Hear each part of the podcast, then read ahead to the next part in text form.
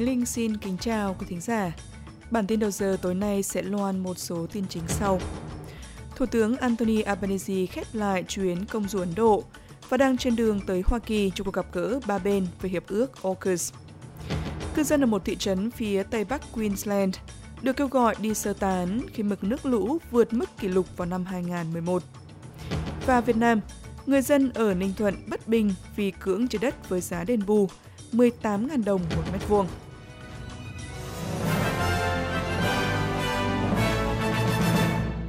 Sau đây là nội dung chi tiết, thưa quý vị. Thủ tướng Anthony Albanese nói rằng ông cam đoan rằng người đồng cấp Ấn Độ sẽ có hành động đối với các cuộc tấn công gần đây nhằm vào các ngôi đền Hindu ở Melbourne khi ông khép lại chuyến công du Ấn Độ của mình. Đã có ít nhất 3 vụ phá hoại trong năm nay, với các khẩu hiệu ủng hộ ly khai được phun bằng graffiti tại ba địa điểm riêng biệt. Thủ tướng Ấn Độ Narendra Modi đã lên án các vụ tấn công, nêu vấn đề này trong những cuộc gặp gỡ với ông Albanese. Ông Albanese nói rằng Úc không dung thứ cho hành động chống lại đức tin của người dân như vậy. This has no place in Australia. And we will take every action. Hành động này không có chỗ ở Úc và chúng tôi sẽ thực hiện mọi hành động thông qua cảnh sát và các cơ quan an ninh của chúng tôi để bảo đảm rằng bất kỳ ai chịu trách nhiệm về việc này đều phải đối mặt với pháp luật. Chúng tôi là một quốc gia đa văn hóa, khoan dung và không có nơi nào ở Úc cho phép hành động như vậy. Trong khi đó, Thủ tướng Anthony Albanese đang trên đường tới Hoa Kỳ để tham dự cuộc gặp ba bên với những người đồng cấp Anh Quốc và Hoa Kỳ về Hiệp ước Quốc phòng AUKUS. Thủ tướng sẽ cùng với Tổng thống Hoa Kỳ Joe Biden và Thủ tướng Anh Rishi Sunak đưa ra một thông báo quan trọng vào thứ Hai 13 tháng 3 liên quan đến việc Úc mua tàu ngầm chạy bằng năng lượng hạt nhân. Ông Albanese cho biết, thỏa thuận này sẽ tập trung vào việc bảo đảm việc làm và sản xuất tại địa phương, với Adelaide và Tây Úc là những khu vực được hưởng lợi lớn. Thế nhưng ông cũng tiết lộ rằng những người đóng thuế có thể mong đợi một sự gia tăng về chi tiêu quốc phòng cho dự án này. Ở Queensland, cư dân thị trấn Burketown ở phía tây bắc Queensland đang được cảnh báo đi sơ tán vì đợt lũ lụt tồi tệ nhất đổ bộ vào khu vực này sắp đạt đỉnh. Sông Albert tại Bergtown đã vượt qua kỷ lục năm 2011 là 6.78 mét. Cục khí tượng cảnh báo mức nước có thể đạt đỉnh vào ngày mai. Các nỗ lực sơ tán vẫn đang tiếp diễn trong cộng đồng vịnh Carpentaria sau khi hơn 40 trẻ em và những người dễ bị tổn thương được đưa ra ngoài vào ngày hôm qua. Cảnh sát cho biết hệ thống thoát nước của thị trấn đã bị hỏng và điện sẽ bị cắt trong ngày hôm nay.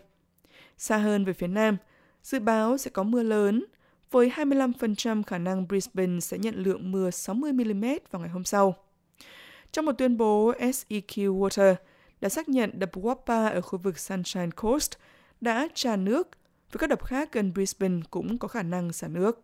Wappa Dam is now spilling excess water due to heavy rain. Đập Wappa hiện đang xả lượng nước dư thừa do mưa lớn. Nếu bạn ở hạ lưu đập, hãy tránh xa những khu vực có nguy cơ tiềm ẩn như nước chảy xiết hoặc nước sâu gần các tuyến đường thủy và vùng ngập lũ. Những nguy cơ này có thể đe dọa đến sự an toàn và tài sản của bạn. Đến với Victoria, một người đàn ông đã được đưa đến bệnh viện trong tình trạng nguy kịch sau cuộc bao vây kéo dài nhiều giờ ở vùng ngoại ô phía bắc Melbourne. Cảnh sát cho biết, người đàn ông này đã bị các sĩ quan thuộc nhóm hoạt động đặc biệt phát hiện trong tình trạng bất tỉnh 7 tiếng đồng hồ sau khi cố thủ với một khẩu súng ở phía trong một căn nhà ở Sunbury. Một người đàn ông tự nhận mình là chủ nhân của ngôi nhà đã nói với Seven News rằng người đàn ông trong căn nhà mới ra tù gần đây và ở độ tuổi 30. Cảnh sát Victoria hiện đã mở một cuộc điều tra về vụ việc. Một nhóm phúc lợi động vật cho biết họ thất vọng trước những lời kêu gọi của liên đảng về việc khôi phục hoạt động buôn bán xuất khẩu cừu sống. Liên minh động vật Úc cho biết lập trường của liên đảng sẽ có hại cho cả động vật và cả việc làm của người Úc. Giám đốc chính sách tiến sĩ Jade Goodfellow nói rằng, lập trường của phe đối lập cũng sẽ bị cộng đồng Úc bác bỏ mạnh mẽ. Ông cho biết cuộc thăm dò do ASPCA ủy quyền vào năm 2022 cho thấy 78% người Úc ủng hộ việc ngừng xuất cảng cứu sống nếu như nông dân được hỗ trợ trong quá trình này. New South Wales đã công bố kế hoạch cung cấp khoản cứu trợ hóa đơn năng lượng cho các hộ gia đình trên toàn tiểu bang nếu họ giành chiến thắng trong cuộc bầu cử vào tháng 3. Bộ trưởng Năng lượng Matt Keane cho biết, Liên đảng sẽ cung cấp 250 đô la cứu trợ hóa đơn cho khoảng 3 triệu hộ gia đình. Bộ trưởng Dịch vụ Khách hàng Victor Dominello cho biết, số tiền này được thiết kế để giảm bớt áp lực chi phí sinh hoạt. We know that cost of living is hitting families and hard, and a big chunk Chúng tôi biết rằng chi phí sinh hoạt đang tấn công các gia đình và tấn công một cách mạnh mẽ. Và một phần lớn chi phí sinh hoạt là chi phí năng lượng, chi phí điện. Vì vậy, nếu bạn sử dụng dịch vụ tiết kiệm năng lượng thông qua Service New South Wales, dưới chính phủ được bầu lại của liên đảng, bạn sẽ nhận được 250 đô la ngay lập tức. Quý vị đang theo dõi bản tin thời sự của Ban Việt ngữ tối thứ Bảy. Chuyển sang các tin tức thế giới. Các nhà quản lý ở Hoa Kỳ đã đóng cửa một ngân hàng và quản lý tiền gửi của khách hàng trong vụ phá sản lớn nhất của một ngân hàng Hoa Kỳ kể từ năm 2008. Khi nắm quyền kiểm soát, các nhà quản lý ngân hàng tuyên bố Silicon Valley Bank đối mặt với tình trạng thiếu thanh khoản và mất khả năng thanh toán. Tổng công ty bảo hiểm tiền gửi liên bang cho biết, giờ đây họ chịu trách nhiệm về khoảng 266 tỷ đô la Úc, tương đương 175 tỷ đô la Mỹ tiền gửi, được giữ tại ngân hàng lớn thứ 16 tại Hoa Kỳ. Phát biểu trước tin tức về sự tiếp quản của cơ quan quản lý, Carl Capolingo từ Think Markets cho biết, Silicon Valley Bank từng là người cho vay quan trọng trong lĩnh vực công nghệ. It's quite a large bank, about 200 billion dollars worth of assets in to put in perspective about one Đó là một ngân hàng khá lớn, tài sản trị giá khoảng 200 tỷ đô la. Nói một cách dễ hiểu, quy mô của nó bằng một phần mười của JP Morgan. Vì vậy, nỗi lo sợ lớn từ vụ việc này không đến quá nhiều từ những gì xảy ra với chính Silicon Valley Bank. Thế nhưng đối với những ai có giao dịch với họ, và sau đó là phản ứng dây chuyền với những người tiếp xúc với họ và cứ như vậy tiếp tục. Nhật Bản ngày hôm nay kỷ niệm 12 năm kể từ khi trận động đất và sóng thần lớn tấn công vùng Đông Bắc nước này, gây ra một trong những vụ tai nạn hạt nhân tồi tệ nhất thế giới. Trận động đất mạnh 9 độ Richter xảy ra ngoài khơi bờ biển tỉnh Miyagi vào ngày 11 tháng 3 năm 2011, đẩy những ngọn sóng đến hòn đảo chính và giết chết hơn 15.000 người. Nó cũng dẫn đến sự cố của ba lò phản ứng tại nhà máy hạt nhân Fukushima, khiến 160.000 người phải đi sơ tán trong bán kính 20 km, với hàng chục ngàn người đến nay vẫn chưa thể trở về nhà. Trong khi quá trình dọn dẹp tiếp tục diễn ra trong hơn một thập niên, các nhà chức trách đang chuẩn bị xả nước thải phóng xạ đã qua xử lý ra biển Thái Bình Dương. Giám đốc quản lý nước đã qua xử lý của công ty điện lực Tokyo, Junichi Matsumoto cho biết, họ sẽ hỗ trợ giải phóng không gian cho các nỗ lực khắc phục khác. Ưu tiên của chúng tôi là đạt được việc ngừng hoạt động bên trong địa điểm, cũng như không làm lan rộng nguy cơ phóng xạ hạt nhân ra bên ngoài bằng cách sử dụng địa điểm này. Cân nhắc đến sự cân bằng tổng thể, chúng tôi sẽ thực hiện các kế hoạch của mình để lưu trữ các mảnh vụn nhiên liệu phóng xạ ở mức độ cao hơn và nhiên liệu đã qua sử dụng. Sau đó chúng tôi đã đi đến kết luận rằng chúng tôi cần bắt đầu xả nước đã qua xử lý vào đại dương. Đến với Âu Châu, Vương quốc Anh đã đồng ý trả hàng triệu đô la cho Pháp trong nỗ lực ngăn chặn người di cư đi thuyền nhỏ qua eo biển Anh. Thủ tướng Anh Rishi Sunak sẽ trả cho Pháp 480 triệu bảng Anh, tương đương 876 triệu đô la Úc trong vòng 3 năm. Số tiền này sẽ được dùng để giúp tài trợ cho các cuộc tuần tra tăng cường, việc sử dụng máy bay không người lái và một trung tâm giam giữ. Thỏa thuận này theo sau một thông báo về luật mới, theo đó sẽ trao quyền cho Anh quốc trục xuất ngay lập tức những người đến quốc gia này bằng thuyền. Một dự luật mà những người ủng hộ người tị nạn cho rằng sẽ không thể ngăn chặn được việc vượt biên bằng thuyền. Thế nhưng ông Sunak nói rằng ông tin rằng các chính sách của Anh sẽ có hiệu quả. There's no one solution to solving this very complicated problem and nor will it be solved overnight. Không có giải pháp duy nhất nào để giải quyết một vấn đề rất phức tạp và nó cũng sẽ không thể giải quyết được trong một sớm một chiều.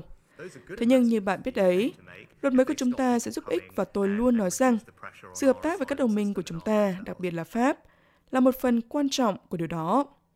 Đó là những khoản đầu tư tốt cho Vương quốc Anh nếu họ ngăn chặn mọi người đến và giảm áp lực lên hệ thống tị nạn và các khách sạn của chúng ta. Và liên quan đến tình hình ở Việt Nam, một số người dân thuộc dân tộc Chăm ở Ninh Thuận bày tỏ sự bất bình trước việc chính quyền cưỡng chế gần 20 hộ gia đình, thế nhưng chỉ được đền bù với giá 18.000 đồng một mét vuông. Đài VOA tiếng Việt tìm hiểu chi tiết. Vào ngày 21 tháng 2, Ủy ban Nhân dân huyện Thuận Nam thông báo cưỡng chế thu hồi đất trong khu vực để thực hiện khu dân cư phục vụ dự án đường Văn Lâm Sơn Hải. Đây được xem là dự án trọng điểm theo kế hoạch 2021-2025 được cả Hội đồng Nhân dân tỉnh Ninh Thuận và Ủy ban Nhân dân tỉnh phê duyệt. Một số người dân nói rằng chính quyền không tham khảo ý kiến của người dân địa phương và không cho người dân biết dự án đó sẽ thực hiện ở nơi họ cư trú. Ngoài ra, thông báo của Ủy ban Nhân dân nêu rõ thời gian thực hiện thu hồi đất sẽ bắt đầu từ ngày 28 tháng 2, trong khi thông báo được gửi tới các hộ gia đình bị ảnh hưởng là ngày 21 tháng 2. Nói chuyện với VOA, bà Thập Thị Thu Thích, một trong những hộ dân bị cưỡng chế đất, cho biết chính quyền sẽ chỉ bồi thường đất với giá 18.000 đồng một mét vuông. Tổng cộng giá trị bồi thường mà bà nhận được là 39 triệu đồng. Làm đơn khiếu nại nhiều lắm nhưng mà đơn đó không có ai không có ai à, hồi âm lại hết. Chỉ là gửi đây là vô, vô nghị thôi chờ chính quyền muốn làm muốn cưỡng chế hay sao thì thì tới đó biết thôi giống như bà con lăn cặn vậy chỉ có ôm nhau mà khóc thôi chứ không biết sao hết ông Kiều Văn Hóa một người bị ảnh hưởng khác nói với VOA có một số hộ dân còn không nhận tiền đền bù và bắt buộc phải ký giấy trả mảnh đất của mình cho nhà nước. Ông Thành Thanh Giải, đại biểu dân sự của dân tộc Chăm trong hệ thống dân sự tại Liên Hiệp Quốc, nói sau khi thực hiện cưỡng chế ngày 28 tháng 2, chính quyền địa phương cấm người dân chụp hình, quay phim, trao đổi với cơ quan báo chí, không cho họ biết thêm thông tin và đuổi họ ra khỏi địa bàn mà họ đang sinh sống. Ủy ban Nhân dân huyện Thuận Nam không phản hồi email của VOA hỏi về vụ việc này. Vụ cưỡng chế đất ở Ninh Thuận diễn ra khi chính quyền Việt Nam đang lấy ý kiến của người dân cả nước về việc sửa đổi luật đất đai 2013, trong đó sẽ bàn về việc thu hồi đất để phát triển kinh tế xã hội, trình tự thủ tục thu hồi đất, cấp giấy chứng nhận chủ quyền sử dụng đất, quyền sở hữu nhà và tài sản khác gắn liền với đất và quy định về bồi thường, hỗ trợ, tái định cư.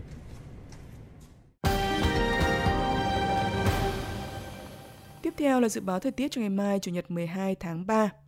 Perth trời nắng 18 đến 31 độ. Adelaide mây quang dần 13-24. Melbourne có một vài cơn mưa 15 đến 21 độ. Hobart một vài cơn mưa 13-19. Canberra chiều muộn có mưa 10 đến 27 độ. Wollongong, Sydney và Newcastle trời mưa tăng dần. Wollongong 19-23, Sydney 19-24, Newcastle 21 đến 28 độ. Brisbane trời mưa 22-31, Cairns một vài cơn mưa 24-32 và Darwin mây rải rác, nhiệt độ cao nhất 33, thấp nhất 24 độ.